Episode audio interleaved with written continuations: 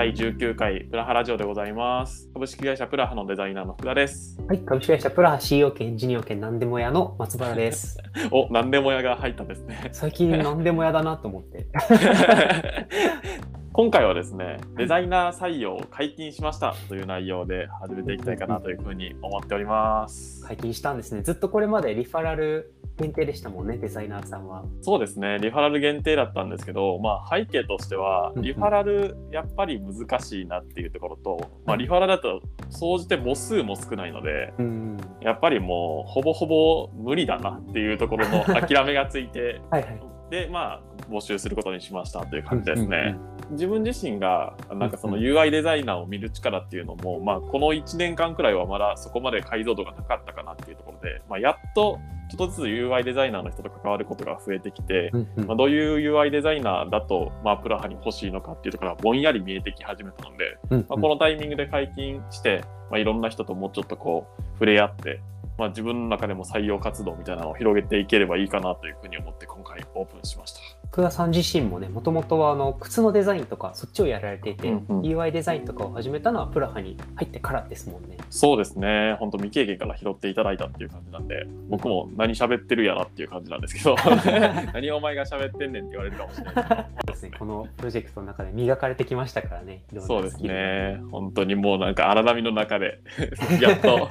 自分の船を立てることができるようになったくらいな感じなんですけど、ぜひなんかそんな船に乗ってくれる人がいたら、ぜひ一緒に働きたいなというふうに思ってますね。そしたらじゃあせっかくなのでこの採用要件っていうう募集要項がうんうんあの弊社のページに公開されたのでそこを見ていければなと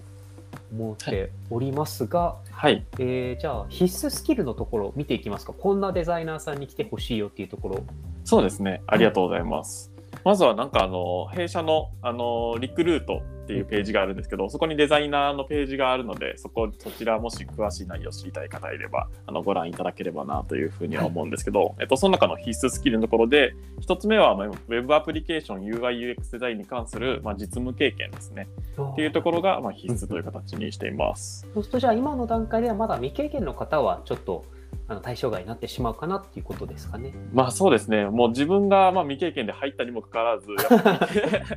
こんなこと言うのもおこがましいかなと思うんですけど、うんやっぱりある程度その人数がいないと未経験の人を育てていける力はないかなっていうふうに思っていて、まあ、僕が入った時はデザイナーさん2人いて副業の方も含め。で僕がまあ未経験で入ってきてそこで育てていただいたって感じなんですけど今は私一人なのでちょっと未経験の方を育てるまではなかなかちょっと難しいかなっていうところで、うんまあ、現状は実務経験ありっていう形にしていますね。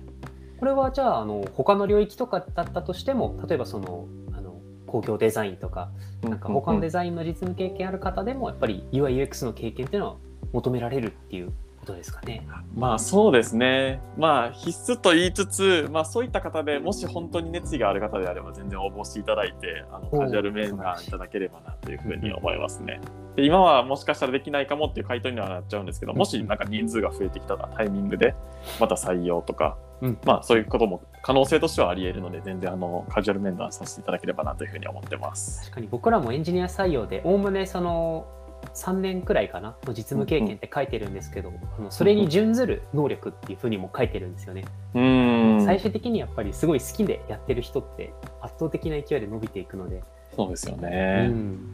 あんまりそうデジタルにこう絞りすぎたくもないなって気持ちはやっぱりありますよね。うん、そうですね。あとはやっぱなんか年数にもそこまではよらないかなっていうところで、うんうんここは年数は特に書いてないっていうところは、やっぱりまあどどれだけまあ勉強してるかとかっていうところは本当年数にはよらないので、あんまりここで狭めずにいきたいなというふうに思ってますね。なるほど。ありがとうございます。すいません。ちょっと宅急便届いちゃって、後ろでうるさいかもしれないです。ぜひ宅急便は取っちゃってください。大丈夫ですよ。置いてくれると思うので。はい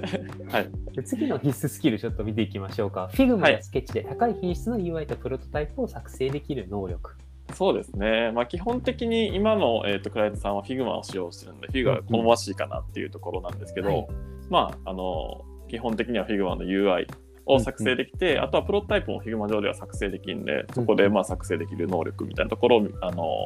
が必須かなというふうに思ってますね。なるほど。これ高い品質って書いてあるところ多分あの気になる方もいると思うんですけど、うんうんうんなんかどういうものを見れたら品質高いなっていうふうに福田さんは感じますか？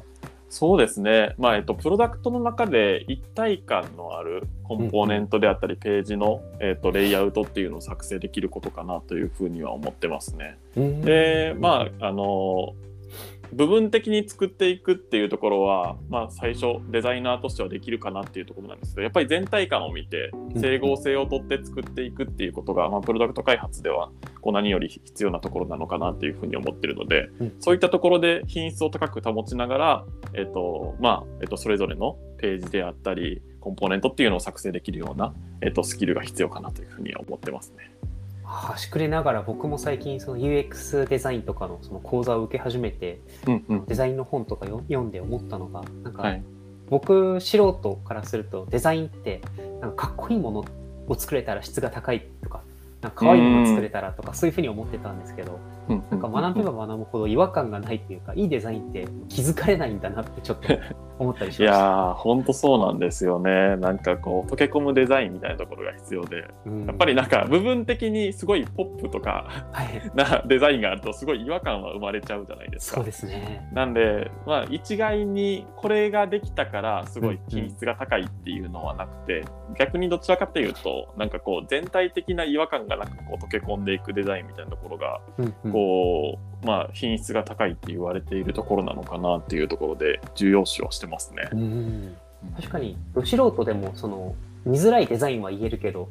これはこうだからいいデザインだってなかなか言えないですもんね。そうですね。だからまあいいデザインって気づかれないデザインであるっていうところ結構ニアリーイコールかなっていうふうな感じで思ってるので、はい、なんかそういったところを作成できる能力っていうところがあるとすごい嬉しいですね。結構そのプラハでデザイナーとして働く案件はそういう最上段のその一体感をこうなんでしょう定義するところとかそういう結構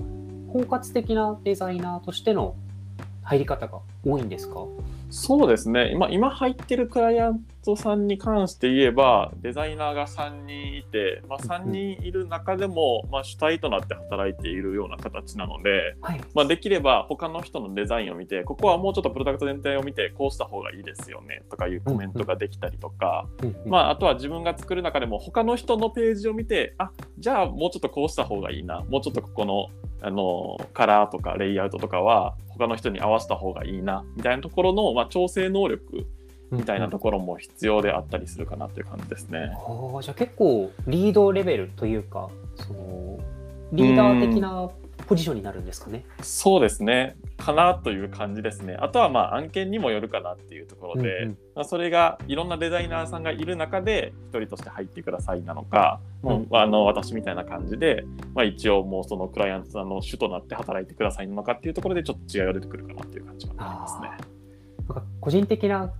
観測範囲の話ですけど僕が今までお話ししているそのスタートアップさんとか、はい、あんまり専属デザイナーが1人いるケースって見かけないんですよね。結構副業で手伝っていただいてるケースとかが多くて、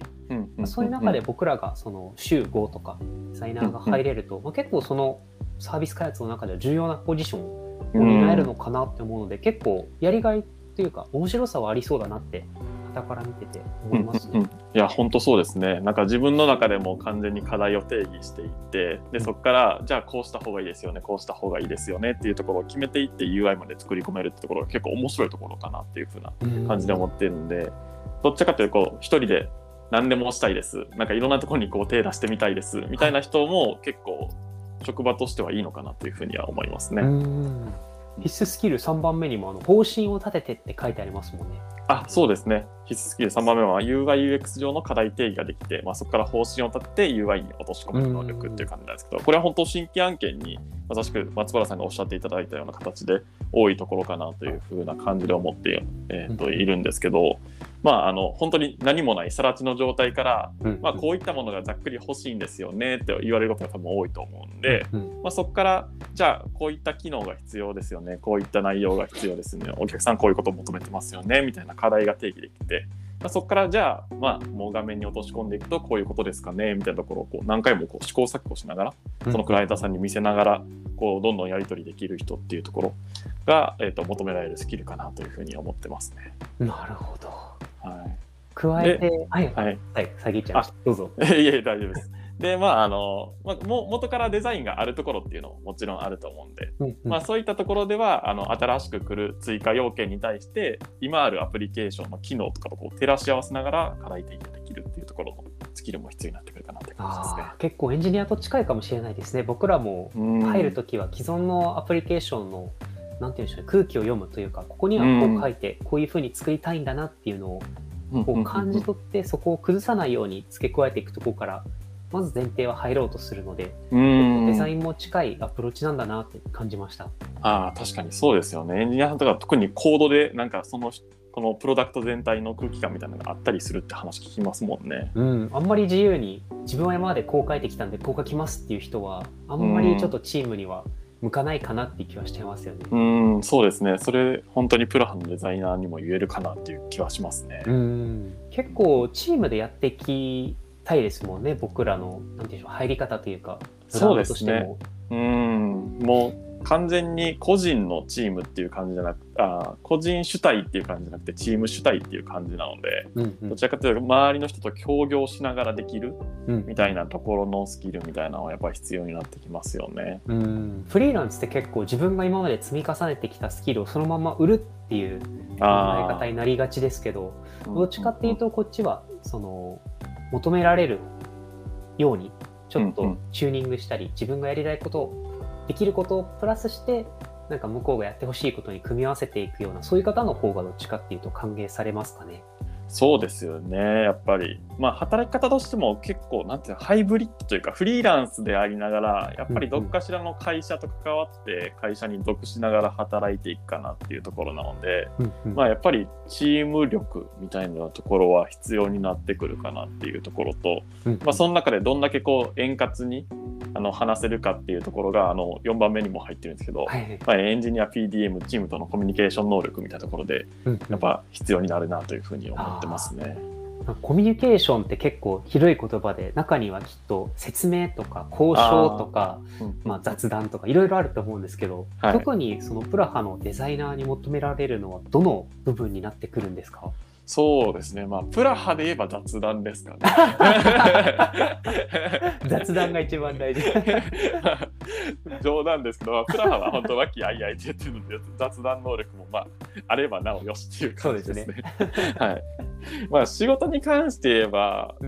何ですかね、一番必要なのは、困った時に助け求められる力かなっていうふうには思いますね。でやっぱりあの僕も未経験で入ってるっていうところでわからないこと多いですし、これってどういうことなんですかとかこれあのエンジニアリングの仕様的には可能なんですかみたいなところを、まあ、すぐ聞けるっていうところ、助けを、えー、と求められるっていう能力はやっぱり必要なのかなっていうふうには思いますね。これめちゃめちゃ大事ですね。それこそ入社の,、あのオリエンテーションの時ですか？初めて入ってくれた社員に僕があの初日にちょっと話す機会があるんですけどうんそこでも言っててその助けられ上手になってくださいって言うんですよ、ね。ああな困った時。にそう助けてもらうのもスキルででそれが助けられが下手な人もやっぱり世の中にはたくさんいて困困ってるのにプライドが邪魔して言えないとか。あなんで助けられ上手になってくださいっていうのは入社時にも言ってるのでなんかすごいつながってるなって思いました。あー確かにそうですね。なんかやっぱ助けてもらう能力ってある一定ありますよね。やっぱりその人の言い方であったり、まあ、態度であったりっていうところも関わってくるかなっていう感じなんですけど。結局なんかじ自分で、まあ、調べて考えるっていうのもまあ一つの手ではあるんですけどそうやって助けてもらうっていうところが、まあ、ゆくゆくこう長い目で見ていくとそういう人の方がまあ成長しやすいのかなっていうふうにはうんやっぱり思いますね。自分で調べて解決できる領域っていうのは結構初学者の頃は多いでしょうけどうんどんどん専門化していくうちに調べてもわからんなっていう状態になりますよね。そうですね。あのよくある、まあ、完全理解したみたいな話 最初そういう形に陥りがちなんですけどやっぱ深みにはまればはまるほど分かんねえってなって一人で考えても全く分からんなってなるんで、結果的にみんなで話したりとか、まあ、他の人エンジニア PDM の方々とかとこう助けてもらいながらやっていくっていうところは、まあ長い目で見ていくとそれが一番いいのかなというふうには思いますね。やっぱりその僕もいろんな人がプラハに入ってくる様子を見てて福田さんとかあと粟田さんとか、うんその入ってすぐいろんな人と雑談して絡みに行ったりこうんう交流の場に顔を出したりとか、そう積極的に関わっていこう関わっていこうっていうスタイルであのコミュニケーションを取っていく人ってすごいみんなから愛されてなんか助けられてるなっていうのを傍から見て感じますね、そうですね。やっぱりなんか助けてもらおうって思ってるんですよねどっかで。なんか困った時はすいませんがよろしくお願いしますお願いしますみたいな感じで、うん、思ってはいますけどまあ結果楽しいですからね。人とコミュニケーションして人と、ね、まあ、作っていくっていうところは。やっぱり困困りましたって言った時に34人こうわらわらって一斉に集まってくる皆さんは。そうですよね。まあ、プラハの人も優しい。そうですね。優しいので あの困りましたって言ったらすぐ集まってくれるんです。やりやすい。よかったです、うん。いい環境ですよね、本当に。最後はやっぱり日本語力。まあ、これは日本で働く以上は避けて通れないそうですね。そうですね。ネイティブレベルの日本語能力っていうところで、やっぱクライアントさんも、まあ、あの日本の会社がほぼほぼというかもう全部なので、うん、まあ、結局ここは必要になってくるかなというふうには思ってますね。うちの社内ではちょっとずつあの英語のスタンプが増えていってますよね。ちょっと治安が悪い英語のスタンプもなんかちらほら見れてくるんですけど、まあ、ここでは本当放送禁止用語みたいなまさピ系のスタンプとか増えてますよね、ちょっと。本当よくないと思いますけど、そういったところからグローバル化を目指すのはいかがなものかって感じですね。ちょっと取り締まる必要が生じてるかもしれないですね、スタンプそうですね。でもまあグローバルにあの 活動できればこれからはいいかなっていうふうには思っていますけどね。それがスタンプじゃないなとは思ってますけど。そうですね。でまああの必須スキルのところをまあさらっていたんですけど、まあ、先行フローとしては最初カジュアル面談させていただいて、でそこでまああのざっくり話す感じですね。でその後はポートフォリオを一応あの送っていただいてポートフォリオ面接とで、その後は課題選考っていう形で、はい、まあ、デザイン化形になってます。で、最終的にはまあ最終選考ということで、あのエンジニアさんと同じですね、お試しで入社していただいて、まあ、その後業務委託契約という形になります。なるほど。はい、結構そのポートフォリオまだないとか、そのこれから勉強して作りたいっていう方に向けて、その未経験からの記憶がまだ残っている福田さんとして、そうですね。どういう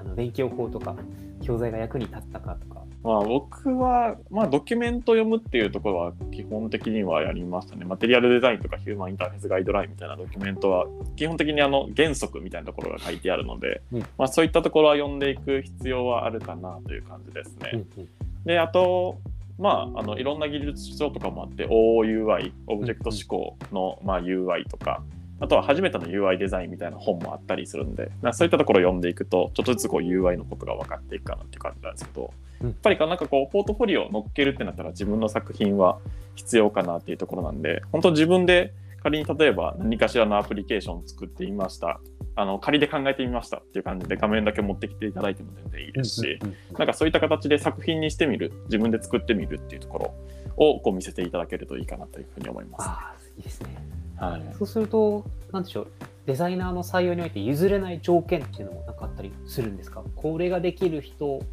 に来てほしいなとか、例えばエンジニアだと個人の時間に勉強する人とか。で、はい、自分は仕事に必要な分しかその仕事の時間でしか勉強しませんって人はあんまりプラハにあの向いてないかなと思うんですけどデザイナーさんは何かそういうのあったりしますか、あこれはやっぱりエンジニアさんと同じくっていう感じですかね、まあ、自分を高められる人、ざっくり言うと、うん、っていう人がまあいいかなというふうには思ってますね。でまあこれ決してあの勉強だけを指しているっていうわけじゃなくて、まあ、いろんなことにアンテナを張って例えばまあいろんなアプリをもう100個くらい見てみるとか、はいはい、逆になんかいろんなこう体験をしに外に出てみるとか何でもいいんですけどいろんなことにアンテナを張ってこう常に自分を高められる人であってほしいかなっていうふうには思いますね。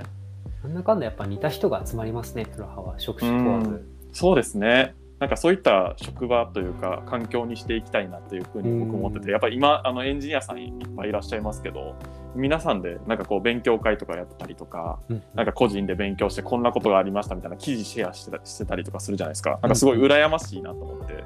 僕もやっぱデザイン版でそういうなんか環境を作っていきたいなというふうに思ってますね。いやそういう仲間ぜひあの欲しいなっていう方だったりそういう環境に身を置きたいなっていう方いたらぜひ応募してきてほしいですね。いや本当にそうですね。なんか母数がどれだけあるかもわからないんで本当なんか自分もしかしたらプラハ向いてるんじゃないかなとか気になるなって思う人も全然バシバシ送っていただけたらなというふうにます。ね。鬼面接官福田が出てきます。優しいです。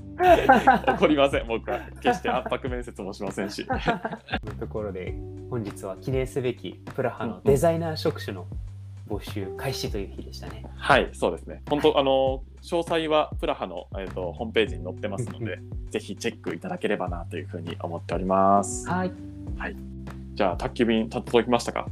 多分外に放置されてるんじゃないかなと信じています。よかったです。では、本日は以上です。ありがとうございました。ありがとうございました。